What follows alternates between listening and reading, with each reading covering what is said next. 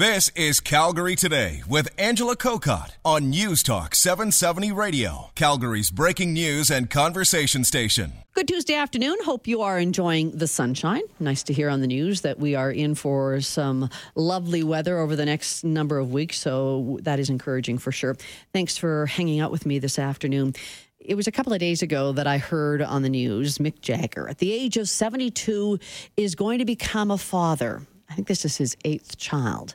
Now, his girlfriend is 29, and we often hear this, right? Where the the man seems to be able to impregnate women into their 60s, 70s. I'm sure there's even some 80 year old fathers out there. And I, I, I want to get into a bit of that conversation, but when you flip that around, obviously you don't hear of many 50, 60, 70 year old women who are getting pregnant.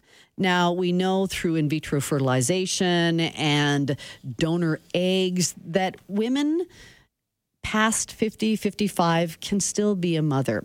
A conversation with you this afternoon, though, about, I guess, the medical ethics around that. And I'm, I'm not just picking on women who have waited or have had difficulty having a child and then are finding that they're in their 50s and they still want to have that child, but also just on being a parent, whether you're a dad or a mom, and you're 50. Oh, sure.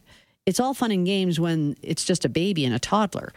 I've just said goodbye to 24 year old and a 20 year old. I can't imagine if I would have had them at the age of 50, 55 now, and I'm am well into my 70s when they're finally leaving home. I'm uh, turning to Dr. Ari Baratz. He is a reproductive endocrinologist, infertility specialist at Create Fertility Center in Toronto. He is the chair of the Ontario Medical Association's reproductive biology section, and he joins us today. Hello, Dr. Baratz. Hi, Angela. Thanks for having me. And of course, we always hear those headline stories about the, the man who is with a young girl and she's pregnant.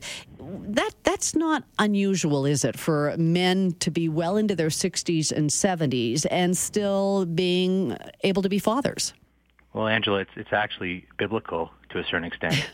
if you look back at you know early cases, uh, Abraham, they, they believe was 120 when he impregnated his uh, had his first child.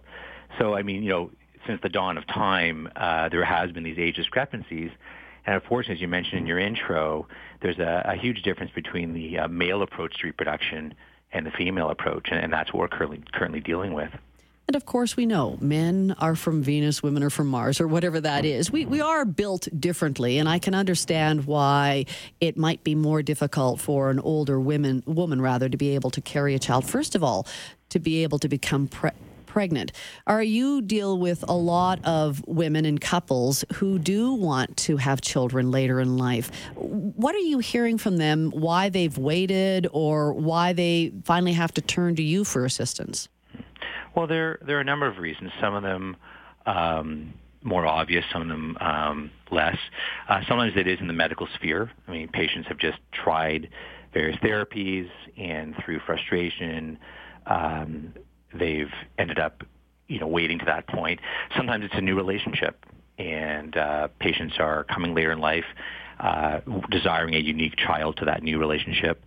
Uh, and, and so that that you know that typically those are common and sometimes as you mentioned as well just life life gets in the way i mean we're living in a, a time where uh, gender is not the driver of how much someone uh, studies or develops their career. Uh, you know, very often uh, the women I meet that are coming later in life are typically uh, have have been quite educated, uh, have developed careers, and and have have sort of waited to that point um, beyond which natural conception is is too difficult. Ari, how long have you been in the business of reproduction? I've been in practice for about uh, over ten years, uh, and um, I've been sort of in reproductive medicine for almost 15 years. And uh, to me, that's still kind of young in the game because I, I can just imagine the advancements and the changes that some people in your field have seen in 20, 25 years. I mean, it would have been 30 years ago that probably, no, no, I'd have to go back further because I'm thinking I was 30 when I had a kid. But, you know, just think about it. A doctor would have probably had to say to a couple, sorry, you're going to have to look at adoption if you really want to have children in your life. I mean, there's no question that in the last um, 30 plus years there have been major advances. I mean, back in in the late 70s, uh, 1978 was the birth of the first IVF baby, and at that time, uh, the application of advanced fertility or reproductive technologies was very linear. I mean, that first baby uh, came out as a result of blocked fallopian tubes, and that was the only real application of advanced technologies. And now, fast forward almost 40 years, and uh, we see a whole list of applications for that technology uh, from uh, from from basic fertility treatments uh, or indications up to you know trying to impregnate people with uh, egg donation, surrogacy, etc. Yeah, and, and that to me is a whole new thing too, the egg donation. So tell my listeners exactly how that would work. Well, I mean, there, there are different applications uh, for why uh, an individual or couple would require uh, an egg donated from a, uh, from an individual. So sometimes there are just no eggs available. For example, in a, a same-sex male couple, mm-hmm. they would mm-hmm. we would need egg donation. Right. But you know, in, in, in cases where there's been uh, another medical reason, let's say premature menopause or premature ovarian failure, or someone may have had a cancer where the chemotherapy or the surgery rendered that uh, that woman uh, into an earlier menopause. Those are cases that are a little more uh, e- easy for people to to understand because there's an obvious medical reason. Um, it, you know, it's the it's the women um, or in their sort of uh, perimenopausal area where people have a little more difficulty because they they feel that well if nature has said it's time for the ovaries to stop that there really is no opportunity. But um, so we see I would say most women or, or couples or individuals that are accessing egg donation are actually in that last category. People whose ovaries have just stopped functioning uh, or or the quality of the eggs is so poor. So it all starts with accessing an egg donor. Mm. Um, and those those individuals can either be someone someone that they know, like a sister, cousin, or friend, or there are various agencies uh, that provide uh, egg donation services. For so long, we heard about sperm donors. So you right. know, I mean, it's just the reverse. I, I can understand that, but I wonder when we're looking at egg donations. So that would be I've got to have a scenario here. So my husband and I, and I can't produce eggs, so we get an egg donor, and we still take his sperm, and but I would still carry the child. Yeah. So in uh, in the case we need three things to reproduce: we need eggs, we need sperm, and we need a uterus or a vessel for it to be carried in. And mm. in the case that you described, uh, chances are the sperm works well. Chances are the uterus, if it's functioned before, should function again. The uterus does not age the same way the eggs do. And then a, a third party or a, a, female who's typically in an age range where uh, we see higher reproductive success. Women typically in their 20s to early 30s uh, would go through the IVF process. Uh, an egg harvest would occur. The uh, intended parent's sperm would be put together with the egg through an IVF laboratory. Mm-hmm. And then the embryos that ensue would then be transferred back to the intended parent in, in the case that you described. I forgot. I think you said you you said goodbye to your two kids, but if you wanted a third child, yeah. uh, I, am not going to ask you on air how old you are, but but you can um, ask. I'm 50, almost 55. Okay, so that's uh, so that's another interesting uh, a, discuss, a, discussion point yeah. is the age at which someone can carry. But uh, the, the sort of the, the half life or shelf life of the uterus is just not the same as the ovary, as the egg. It, it actually is. You're saying the shelf life of the uterus is longer than the shelf life of the ovaries? Well, that's just it, and that, that raises um, another wow. issue, which is just because the uterus can be primed and can receive an embryo, is that the right thing to do? And at, and it's a very complex issue. At what age, at what chronological age, do we cut somebody off? Do we say, okay, they are too old to carry? And you know, current up until recently, there was really no formal guideline to help uh, reproductive specialists in North America in this with this issue. Uh, currently, both the American Society and now recently the Canadian Society have come out with pretty um, pretty comprehensive documents that uh, cover uh, all aspects of donation, egg, sperm, and, and surrogacy, mm-hmm. uh, and they do provide some guidelines with age. And the age currently, uh, both the American and Canadian Society discourage any transfer to a woman past the age of 55. Uh, they use 50 as the cutoff if they have any other uh, comorbidity or any other illness that would put them at risk. And you know, Ari, I guess because you're looking at that as the medical even you're talking about the the shape or the health of the uterus mm-hmm. i wonder where the conversation goes as to all right you're you're going to be 50 but you're going to be a parent for for sure the next 18 years, and now that we hear millennials will never leave us, it could be the next 30 mm-hmm. years. So, do, do you have that conversation with clients, or is that that's not you're just talking about the biology of this? Absolutely. I mean, it is a complex discussion, and, and there are definitely arguments uh, in favor uh, of um, of carrying carrying a pregnancy past the natural menopause, uh, and there there are arguments against it. I mean, it, it's it's really a balance between reproductive freedom. I mean, we mentioned before there are many reasons why individuals or couples would come later in life uh, to to carry, and so it, it's difficult living in in a, the type of society we live in to deny someone that. But you also don't want to put someone in harm's way, and really, you know, the the safety data and the uh, at these sort of postmenopausal pregnancies is still being elucidated. Like we, it's not like that's the average person that comes through our door. Mm-hmm. And so we do uh, certainly women that are past the natural menopause, which is typically 50, 51 in North America. We do do an extensive medical assessment, including psychosocial counseling, uh, to ensure that they are fully aware and fully informed with what they're uh, getting into, both on the medical side uh, and, and on the ethical, as you mentioned too. I mean, you're, if you're if you're in a fertility clinic, the goal is to produce a live birth, and if you're producing a live birth, you want to be around to care for that child. And right. and as a society, we have a duty not just to produce babies, but to provide care for the long haul, not just for the first 18 years. All right, I've got lots more questions. And this really isn't coming from a personal standpoint. I'm not having any more children. I don't care who comes into my life. I'm having no more children. but I want, I've got a few more questions for you. I just have to take sure. a break, all right? Dr. Baratz, he is a reproductive endocrinologist, infertility specialist at Create Fertility Center in Toronto. He's also the chair of the Ontario Medical Association's reproductive biology section. And we are just talking about some of the questions when it comes to parenting. I know I'm focusing right now on the mom. After the break, I want to flip it around to the male and some of the reports that are out there when it comes to sure, Mick Jagger, you can get your 29 year old girlfriend pregnant, but what will the health of that child be? I'm going to delve into that after this.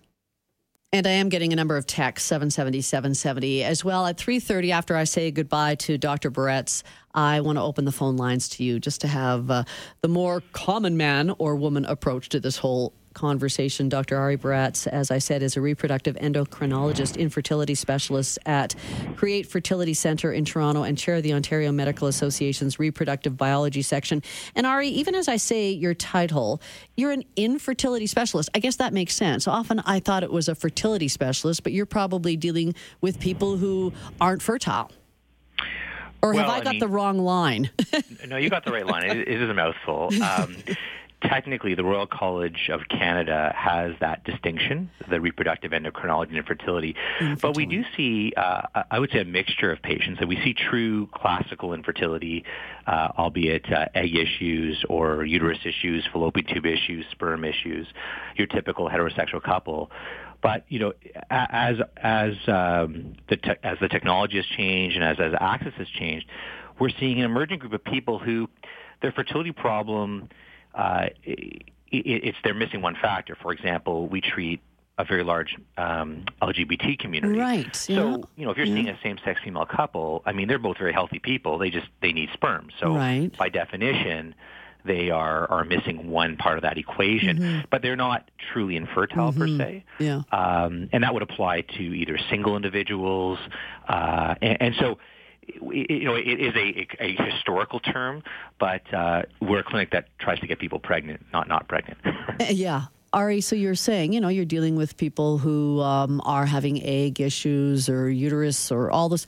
Now let's flip it over. So, are you dealing with men who are having sperm issues? Are you helping men who come to the clinic and say, you know, we really want to have a baby, but I'm having issues being able to produce sperm? Absolutely. Um, uh, you know, from grade nine biology class, we all know that it takes three things to get to make a baby. You need eggs, you need uh, a way to bring them together, but you also need sperm. Yeah. And so, male factor infertility makes up two makes up a good 30 to 40 percent of all the sort of fertility diagnoses diagnoses that we see. And, and as you had alluded to before the break, uh, as our female patients are getting older, so are our male patients, and that does raise some potential concerns as well. Um, you know, all males that we meet uh, do have a formal semen analysis or sperm uh, assessment. Uh, but you know, looking at sperm in a 25 year old may not be the same as sperm in a 55 year old. Yes, and that's why I want to ask you about this because I have read reports that show male sperm. It's great that you know the Mick Jaggers of the world can have babies or can impregnate girlfriends. However, old sperm is there any link to whether it be learning difficulties, like the, the child's outcome? Have, has there ever been anything pointed to the older sperm in that? There, there's not a lot of data in this area, um, but there are some concerns uh, around uh, male reproductive aging. So we usually think of female reproductive aging, and one of the big factors is the increased risk of chromosomal abnormalities, like the Down syndrome, right. for example. And there's all these tests based around trying to assess women as they get older to look for that risk. Uh, you know, I know in my province, uh, as I, I, believe in yours, that every pregnant uh, female, uh, regardless of the, the mode at which by which she got pregnant, is offered prenatal screening, um, and then more invasive testing for Down syndrome if required. Mm-hmm. That same approach has not really been applied uh, to males. Uh, we do know that there are some reports of increased risk of uh, Down syndrome-like conditions uh, to dads over 50, 50 55. But, it, you know, it's not universal. Uh, and so I think we have to watch that data. There is some suggestion that some of the more complex uh, learning disabilities you mentioned, like yeah. autism or schizo- or mental uh, illness like schizophrenia, may be associated to uh, older fa- the, the offspring mm-hmm. of older fathers. Uh, the issue is that these conditions are very complex in and of themselves, and, and they're they're they're not just genetic; uh, they're also environmental exposure. And so I, you know, I think we have to watch that data. There, there is some information coming out that uh, supplementing males, like uh, increasing their folic acid intake and other supplementation may help hmm. with sperm health, in particular with older males. And we're looking at a study right now uh, looking at not just how the male does, but maybe even looking at the offspring uh, mm. in the future. Mm. So there is some suggestion to that, but we also know from some, some, smaller IVF studies that if you take the sperm of older males over 55 and use a young egg donor, their IVF success is just the same as a younger male. So, oh. it, so it's a little bit confusing in that regard. Well, obviously, you've gone to school for many, many years to understand it, and here we have 30 minutes to try to uh, understand it all. I want, though, final comment because I and I have a feeling I know the answer. So when it comes to is what is too old, does it just depend solely on that woman, man, couple? I mean, there's probably so many things to be able to really determine what is too old. Well, I mean, there's certain biological limits. I mean, we know that spontaneous pregnancies in women past 45 are very uncommon. So that might be one of your too old metrics yeah. or landmarks. But, you know, in terms of accessing technology, currently the guidelines we have, these are not laws, these are guidelines. Um, it still has to be at the discretion of uh, both the patient and the clinic where they're functioning. But current guidelines in North America would use the, the age of 55 yeah. for the intended parent. Now, for males, it's a little different because uh, you know how, we do have older males. So some clinics have used a combined age. Uh, they'll sort of put the two partners together and say, you know, an age of 110 huh. Hmm. should be the age cutoff. So there, there are some novel ways of looking at it, and that's not just to be med- not just to be medically responsible, but to cover some of the ethical and socio-cultural issues that you, you touched on as well. Great conversation, Dr. Baratz. Thanks so much for your time today. Thanks, Angela. Calgary Today with Angela Kokott. Weekdays at 3 on News Talk 770 Calgary.